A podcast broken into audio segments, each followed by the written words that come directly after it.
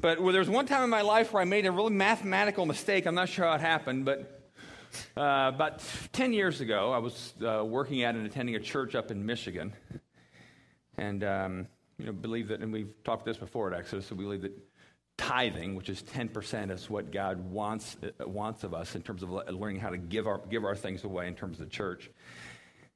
So I'd kind of, you know, tithe and was figuring out some in- income things and giving. And one time I was writing my check to the church I was attending, and something seemed weird to me. I was like, this number isn't right. What's going on here? And, and as I kind of backed up and did the math a little bit, I realized for the, the previous five months, I had been giving $200 more a month than, my, than I was supposed to. All right? I was planning to give you, I, I'm a math guy, so I figure out the 10%, not, not legalistically, but I just like, I like, you know, I like straight lines, you know? Figure out my 10%, and I don't know how, but some, somehow, five months prior, I switched and started the checks, writing the checks to the church for $200 more than, than I had thought I was going to. All right? So then, what do you do with that? I mean, does God give refunds? I mean, I'd given God, I'd given the church $1,000 more than I thought I wanted to. All right, and I'm just like, uh, I remember telling my wife, I can't believe I did. I don't know what happened. And then I think, okay, do I get a refund? No, I can't do that. God, what do you want me to do with this? And you have all these, we have all these weird emotions when it comes to money. And I think what I ended up doing, I, I just thought, well, I can, maybe I've got a credit then for the next five months, and I can, you know, we play those games. You know, but it was kind of weird because it really gets you to think, which we all do, about money and God and money and church and money and Christianity and how does that all go together and all the emotions that stir up inside of us when it comes to money. Um, even the fact that I've said money a few times, some of you have emotions stirring up right now because money in church. I mean, I had a guy working in my house one time, working on my fireplace one time, and he knew I was a pastor, and I just asked him one time, I said, Hey, give me your, what's your biggest gripe about the church? I love asking people that question who are not churchgoers. And if they, if they know you want to really know, they'll be really honest. He said, I'm sick and tired of him talking about money all the time. Hey, good point. So, yeah, money's an issue we have all kinds of emotional stuff about. Um, and that's understandable. So, like I said, in my case, I think I, I, think I did kind of take the credit from God and go a few months of changing it, but it was a weird experience. I, I could go back on my quick on, on my QuickBooks on my, at home, and I went back this week and could even see, oh, that's the mistake I made. I don't know why I started giving more. Maybe God wanted me to give more. I don't know. One of the things we talked about last week is we were, at, uh, you know, and we hired on a new staff. We're trying to figure out how God wants us to kind of increase our capacity to release life. What we say we want to do, release life into one another, to Bloomington around the world. And so we really believe that bringing on Dan, kind of expanding our budget, would help us become that kind of people. And I mentioned last week that we have a, over the next few months, we our, our goal is to try to uh, increase our monthly giving by $6,500. All right? Now, let me say it again here. If you're new to Exodus, or this is your first Sunday, you're not a regular here, this is somewhat of a family talk, so listen in, but don't feel like I'm trying to put any pressure on you. All right. So, $6,500 a month is where we feel like the stretch is going to need to happen over the next few months, nine months, in terms of seeing that expand for us to hold the capacity that we feel like God wants us to do. All right, now, next one. Uh, today, at the end of the service, everybody's going to get one of these. And again, if you're a regular person, you know, whatever, it's uh, going to ask you, I'll just read it. Uh, ask, we're going to ask everybody to at least have this conversation with God. In response to asking God, what do you want me to do? I'm committed to increasing or beginning my financial giving to Exodus Church by the following monthly amount for at least one year beginning April 2011. We're going to ask people to check one or two, one or the other. And some of you may just realize maybe God's saying nothing, you have to wrestle with that yourself in terms of why you want to do that. But first one would be if you're a regular giver, sensing what you think God may ask you to increase. And if you're not a regular giver, what you think my God may ask you to start giving. And again, um, let me just say this tithing giving you know giving of your money it is an issue of obedience to god it's not a legalistic thing but it is an issue of obedience so whether you whether or how you give it's not a question of if it's maybe a question of how. So i'm not saying this is uh, motivation isn't guilt here. Motivation is how do we become people who obey god. You understand what i'm saying there? Motivation is not that we have cash flow problems or we got to close shop or fire dan you know kind of going over the money kind of thing. The motivation is how do we become obedient people? Because this seems to be a big deal to god money does, all right? So you get one of the end of the service today, and we're going to ask people to bring those back next week or fill one out and have it ready for next week or in future weeks as well, all right? Now, next one. We've been talking about kind of taking this uh, stretching way beyond comfort. We say as a church, we stretch beyond comfort, stretching way beyond comfort um, with the story of Abraham. We talked about Abraham and the way that God gave him this gift of this child, this promise, and then God asked him to kind of be willing to sacrifice it and give it away, and then God brought it back. And but the fact that there's times we have these treasures, whether it's people or in this case we're talking about money, that we hold on to, and maybe we're holding on too tight and maybe God knows that's not good for the capacity of our hearts to be the kind of people we want to be. All right, so here's the question we'll start with this morning How might Jesus be challenging the relationship between your heart and your money? All right, some of you college students might be like, hey, I'm out, I'm out on this one, I got no money. Uh, you will someday, all right? So file this away, and you have something now. And again, file this away and uh, wrestle through. Now, let me add one more thing, because I say this every time I talk about money. If you have any questions about motive here, like what's our motive for asking money, and I'm sick and tired of churches asking for money, um, on the side table in the bright green, there's a list of, I don't know, 20, 30 different churches in Bloomington addresses, websites, pastors' names.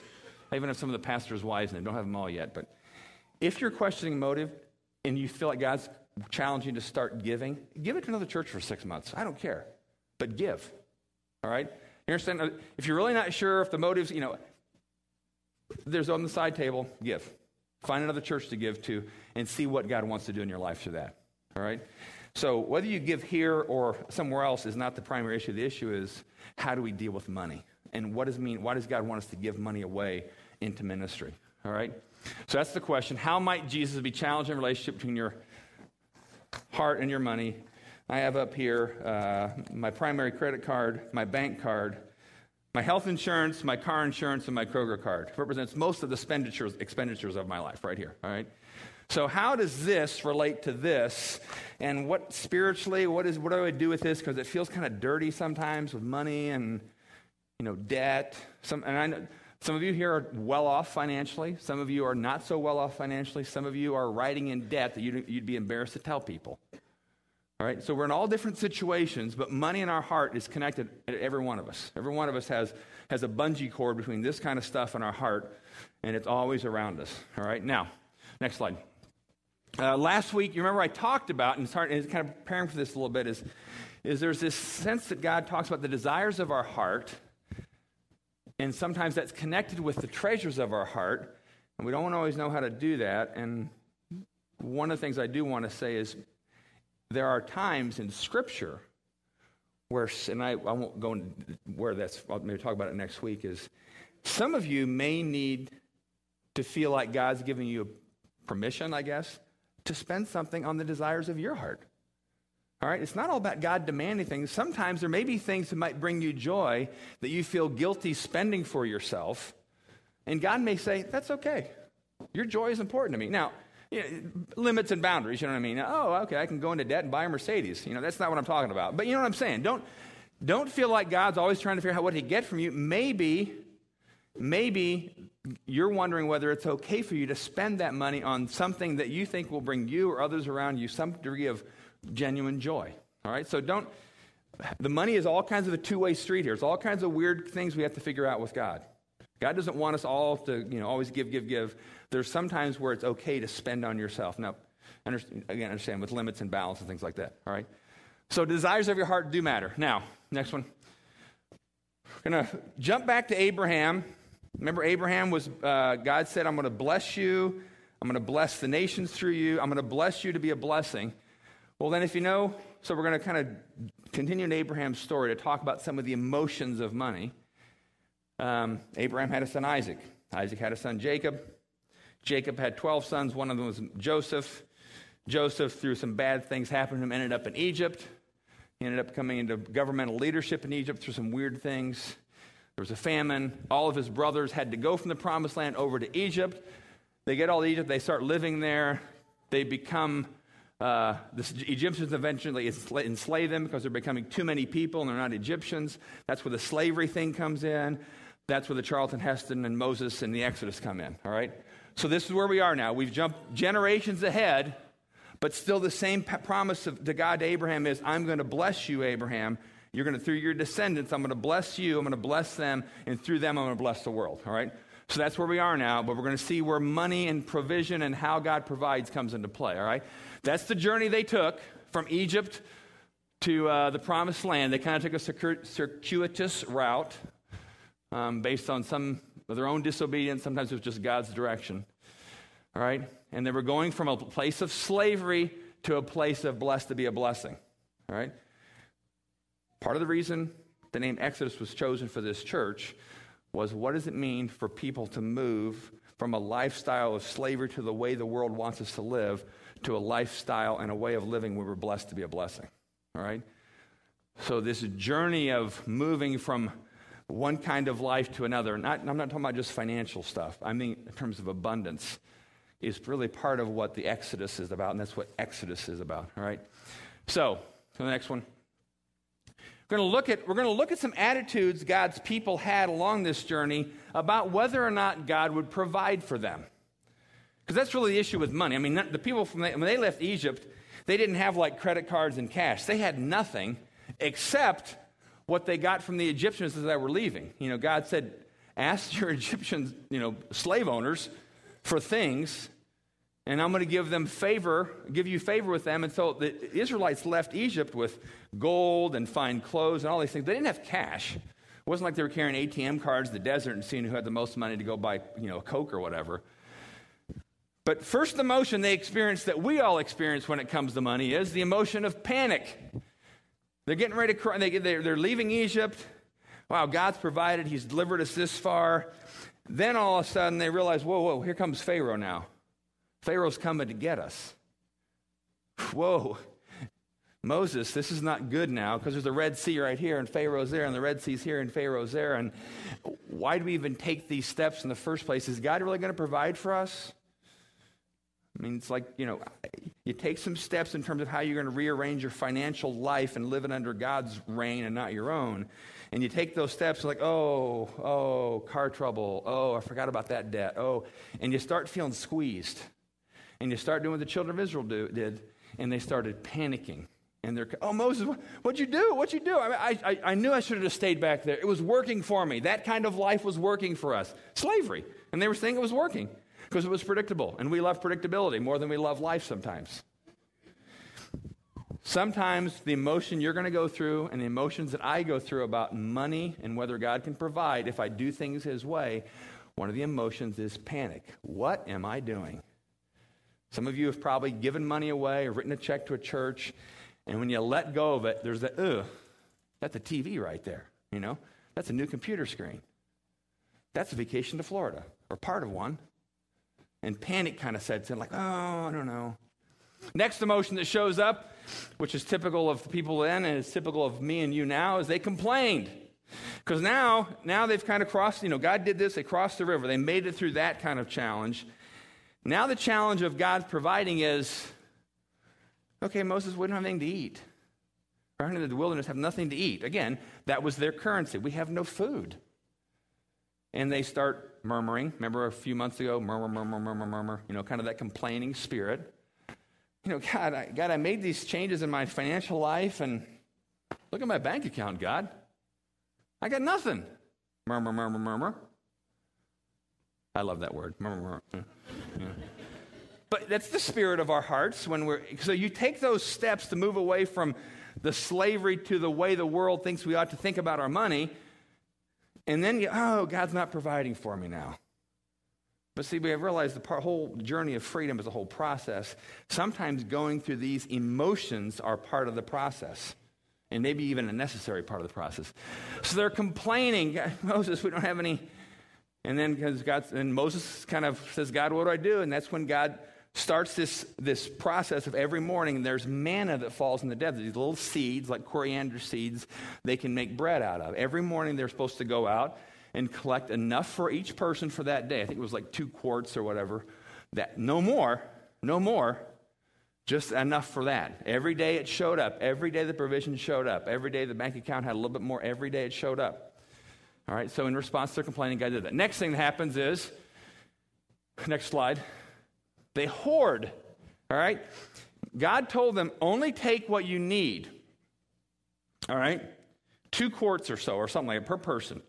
Well, what the people started doing was, and, and God said, if you take more than that, anything left over will go rotten. Because if, you know, if Giff and I are going out to get manna some morning, and I'm like, Giff, what, what if God doesn't show up tomorrow with manna? Shouldn't we grab a little extra and just kind of put it in a Ziploc bag or something? I mean, and Giff's like, yeah, I think we probably ought to because we don't know if God's going to show up tomorrow morning. Well, that's what was happening. And God said, you know, if you, if you, if you put any extra, if you try to get extra because you're not sure I'm going to show up tomorrow morning with manna, it's going to go rotten. Now, this is not a statement against savings accounts. Some of you are like, what's a savings account? I don't know what that is. you know? It's not a statement against retirement accounts. It may be a statement against why you're doing it or why you're doing it in exclusion of using what you could do to help others. All right? Um, it's not wrong to store up. I mean, Joseph was led by God, to, led by God to store up grain because of the oncoming famine.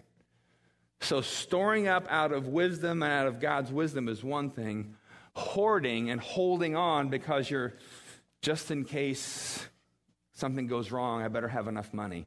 And it's almost out of a spirit of fear. And it's a spirit of distrusting God. Because I don't know if God's going to show up, so I better hoard it.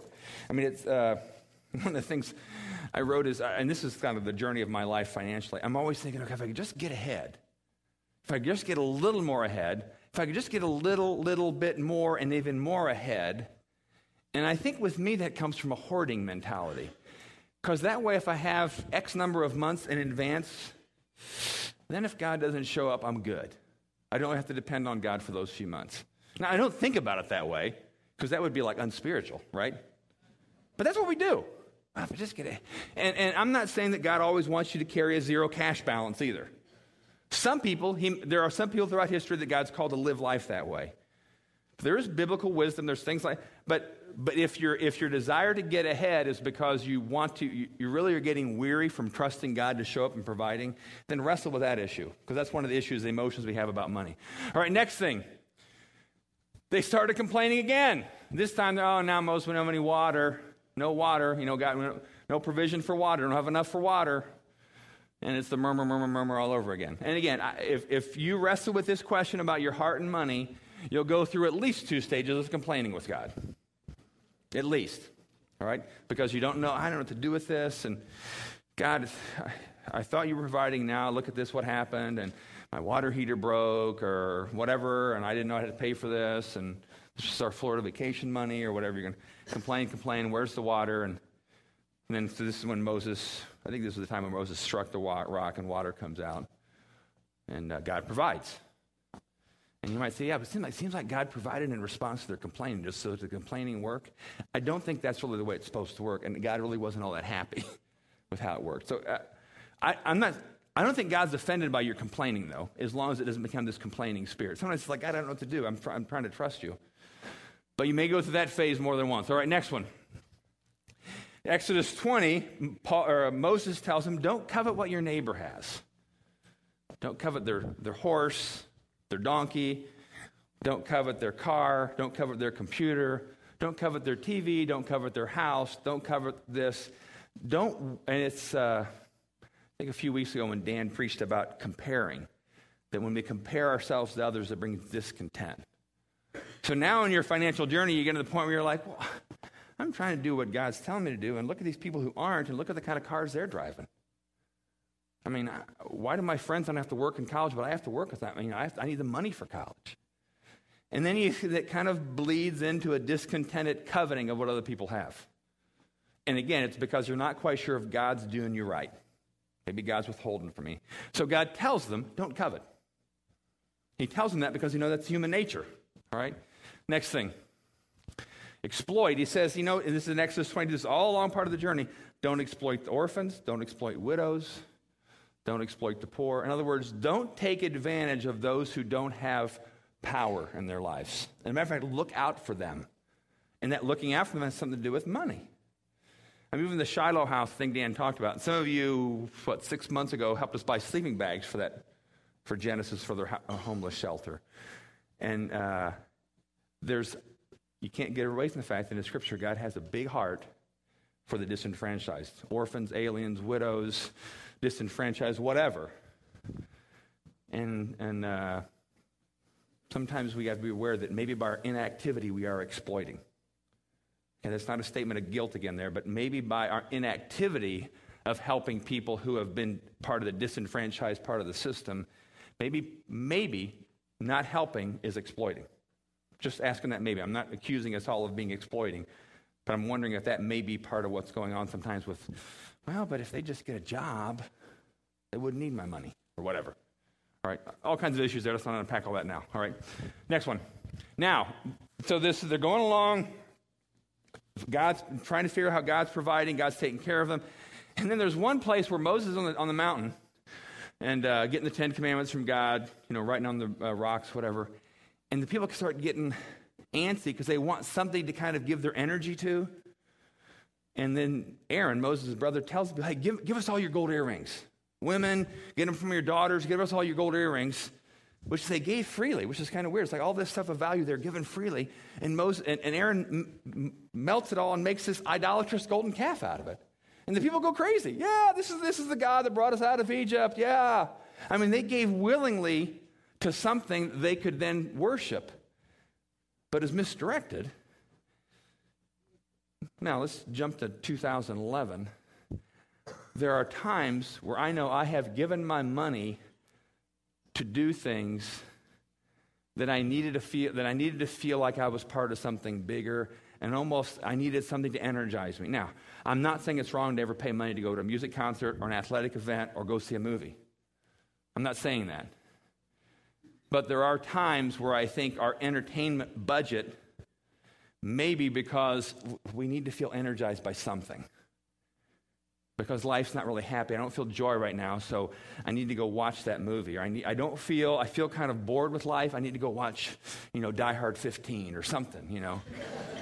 You know, but I, have wrestled with that before. There's times where I think I just need to go see a movie tonight, and I'll think, is that because I'm, I'm, I'm just, I, I don't think about this every time I want to go to a movie. So if you want to, if you want to go to a movie with me, don't, don't be afraid that if you call me, I'm going to get into this deep philosophical argument. All right, but there are times where I think, am I giving my heart to this because I don't feel like God's giving my heart what I want it to be alive?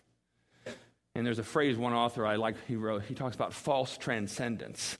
That maybe sometimes we, we wrap ourselves around the Hoosiers or the Colts or whatever band you like because it gives us meaning. It gives us energy. It gets, oh, I'm one of them. Nothing against the Colts or IU or things, you know what I'm saying. But there's sometimes, if, if you feel like that's part of your experience of those kind of things, you may need to check with God a little bit about how you're responding to that and maybe how you're using your money to kind of get that meaning. All right? Which is what was happening with the golden calf. They used their money because they needed something to kind of give themselves to to give them meaning. That's what idolatry is. And we do it just the same as they do. We just don't build golden calves. We just build big theaters, big cathedral, you know, big kind of stadiums and things like that. All right? Then, finally, they move to what I'm just going to call abundant generosity. God told them all along, hey, you're blessed to be a blessing, B2B, blessed to be a blessing. And there's a point where they're going to build the temple. Moses says, We're going to build the temple now. And he asks the people to give. He's like, Give. You know, give, give your jewelry, give your clothes. I mean, all kinds of stuff. This is all the stuff they brought out of Egypt, by the way, that of course God provided for them by giving the Egyptians favor toward them. And so Moses makes this pitch to them, pitch, whatever you want to call it, speech, persuasive speech. And here's how the people responded. It was interesting. It said, All whose hearts were stirred and whose spirits were moved came and brought their sacred offerings to the Lord. I mean, people were bringing all kinds of stuff. And it actually said Moses had to tell them, okay, that's enough. We got way too much. Stop giving. I mean, I've never been a part of a church that's had to say that.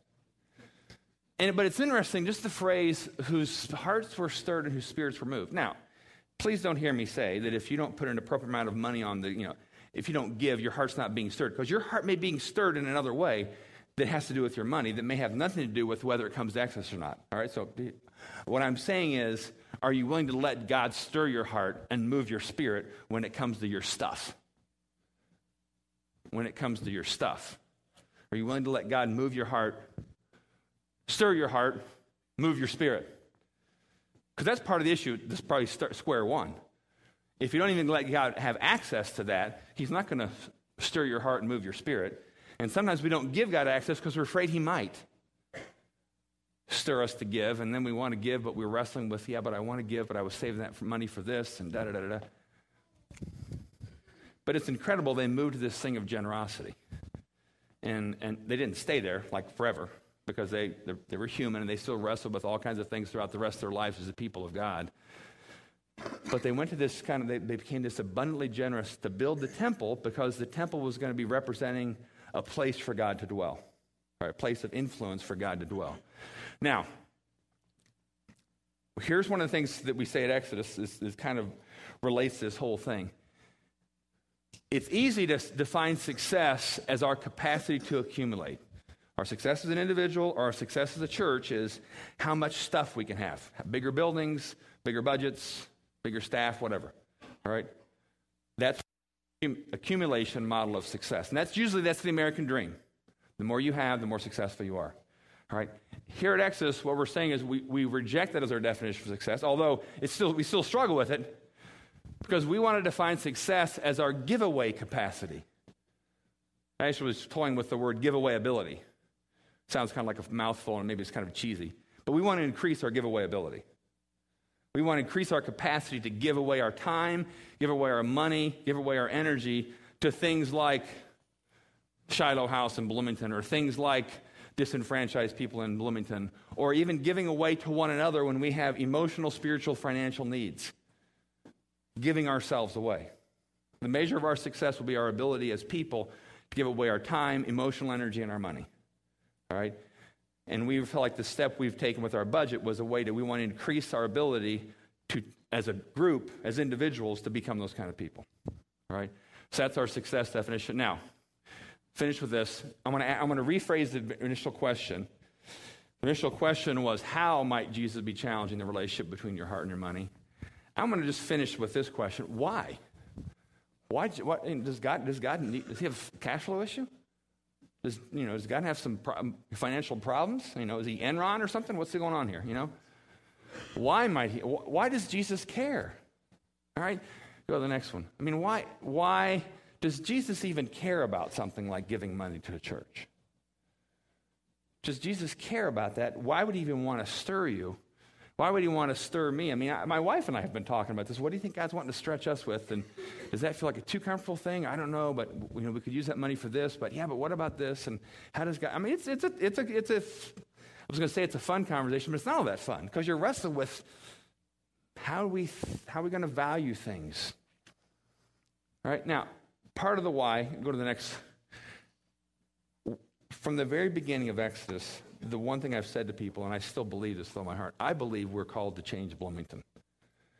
And I don't mean that in a political way, I don't mean that in a force of power way, but I believe every church in Bloomington probably believes this, but we say specifically, I believe our calling is to change Bloomington, Indiana, to make it a place that is incredibly receptive to the work of the Holy Spirit and a place where Jesus has his way. Again, not political way, not, you know, not trying to make us blue or red or whatever color you value on the national maps come November. But the more capacity we have as people to be giveaway people, it seems like that's what God values. The more we become that, the more we begin influencing others by our giveaway capacity. We give away ourselves, give away our energy, we serve others. Something begins to change in the spiritual DNA of Bloomington. I don't always understand it, but I believe God knows what He's talking about when He says that. And whether it's a church this size, in the last couple weeks, I've had lunch or coffee with probably four or five other senior pastors in Bloomington. And I've told all of them, I view them like their fellow ships at Normandy. I don't care how much bigger their ship is than ours. I'm just glad they're on our side and they're not shooting at us. If they shoot at us, I might shoot them back. I don't know. but the whole point is we, Exodus Church, have been given an assignment. You know, we've been given our own beachhead, so to speak. We're not going to do what Sherwood Oaks does, ECC, Vineyard, and that they have their own calling, but our calling is all the same, and that our, our objective is to release people who are in oppression. That's what Jesus said he came to do. So we need to be faithful to our calling, and part of our calling in Bloomington is what we're known for in Bloomington. If you don't know much about Exodus, what we're known for is the church that gives, gives things away. All right? That probably is because that's what God wants it to be about. So this whole budget stretch of ours is an attempt to increase our capacity as people to give our time, money, and energy away. That's why we're doing what we're doing. Because we believe that's the kind of people God wants us to be. And I believe that somehow Bloomington, Indiana will be a different place, in a much better place, um, in a much a place of more joy, more happiness, more peace, more abundance, because we do things the way God asks us to. Again, not forceful. It's the force of love and the for- force of self sacrifice that makes the community w- what will be what, what God would want it to be. That's why we're doing this. So that's our challenge. And uh, let me pray, and then uh, we're going to move the next thing. God, we want to be uh, the kind of people who um, we want our hearts to have large capacities. And whether it's letting go of money, whether it's forgiving someone, whether it's uh, responding to something you're asking us to do, all those things are ways in which you increase our capacity to hold and then pour out your goodness on others. And it's just like we read at the very beginning of the sermon. We want to be people who show others the goodness of God. That's why we exist. We want to show others your goodness. And we ask this all in Christ's name. Amen. Hey, I want to ask Dan, he's going to grab some people to help him pass out these yellow cards. And again, if, if you're not a regular at Exodus, uh, take it and, you know, draw on the back of it, put it on your refrigerator. I don't care what you do with it. And if you're a regular, you know, typically you, just, you probably just need one per family. So, but this is just to kind of make, put it somewhere where you think about it this week. And then we'll have more available next week. But just to think about this week. And, uh, and if, like I said, if you're not a regular here, maybe let, it, let God use it to kind of prompt other ways in which God may want you to be kind of giving yourself and your money away. All right? So let it be a prompt of some kind for you. Um, and again, we'll, we'll talk more about that next week. So, um, uh, one other thing I forgot to mention too, with regard to that, some of you, some have asked, just more specifically, just an uh, outline of the budget at Exodus. There's some on the table over there on the side when you leave. If, if you're one who wants to look at that, which there may be many of you here, um, feel free to grab one of those and then feel free to ask questions or whatever. So, um, while they're passing out too, we end every we end every Sunday at Exodus uh, with communion, and if I can make the link here, which is not so difficult to make, the whole life that Jesus modeled for us was the life that the more successful, if you want to be successful, you got to give yourself away. If you want to be successful, you got to give yourself away. That's God's definition of success. And it says Jesus emptied himself, he became obedient to death, even death on a cross. So Jesus had this downward mobility mentality instead of the upward mobility that our American culture demands of us. And the realization was if you want to be great, you got to give yourself away. If you want to be great, you got to serve others. All right? So when we take communion today, Jesus said we do this to remember him, do this in remembrance of me. Yet we're, we are remembering his death, his resurrection, his bloodshed, his body broken, that makes us have the ability now that we can now be those kind of people. We have the access for God that God can make those kind of people. But we're remembering because we want to be like Jesus. We want to be someone who becomes successful and great by our capacity to give ourselves away. All right? So here's how we do at Exodus. We'll, uh, Lucas will lead us in a few more songs. Why we're singing, come on up. Either the side aisles or right here in the middle. There'll be someone who will offer you bread. Just tear off a piece. They'll offer you the cup. Dip it in. That's how we do it here. Most people eat it right here. Other people take it back to their seat and eat it. It's up to you. No, no rules on that one. Um, over there on the side in the room that's labeled prayer, there are people there that'll pray for you for any needs you have any needs of your heart may or may not be related to this morning's sermon, just anything you feel like you want somebody to agree with you in prayer on. All right? Let me pray, and then we'll take. God, you are good. Jesus, uh, you display to us the outlandish goodness of God by how you gave yourself so that we could be made alive. And we're grateful, Jesus. And with gratitude, we take this and we want to be like you are, Jesus. We want to be a giving servant. And we ask this all in the name of Jesus. Amen.